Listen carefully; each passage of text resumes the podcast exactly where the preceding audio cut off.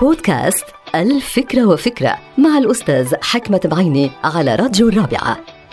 الاستعداد الجسدي والنفسي مهم جدا لحياة أي إنسان وخاصة الإنسان المسؤول عن حياة الآخرين. يعني مثلا القائد العسكري المسؤول عن جنوده عليه أن يستعد لأي معركة للحفاظ على حياة الجنود وتأكيد الانتصار وعلى الإنسان المسؤول عن أسرة وعائلة وأطفال أنه يكون مستعد لأي خسارة مالية أو احتمال خسارة وظيفته أو مصدر رزقه وذلك للحفاظ على أفراد الأسرة وأسلوب حياتهم.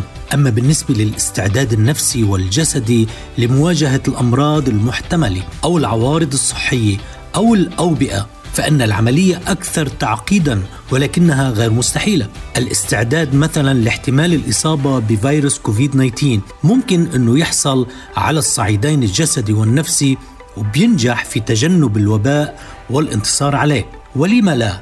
هناك من يستعد لمواجهة الوباء بأشهر عديدة كممارسة التمارين الرياضية والسباحة وتمكين الرئتين من التنفس الأفضل من خلال الشهيق والزفير بالإضافة إلى تحسين وتطوير عمل العضلات وكل ما يمت بصلة للأكسجين.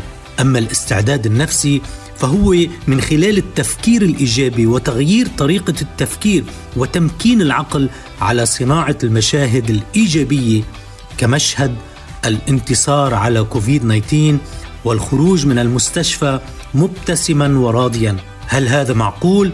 أكيد معقول لأنه إيجابي وأكيد منطقي لأنه عملي وأكيد مقبول لأنه تفاؤلي. انتهت الفكرة. هذه الحلقة مقتبسة من كتاب الفكرة وفكرة.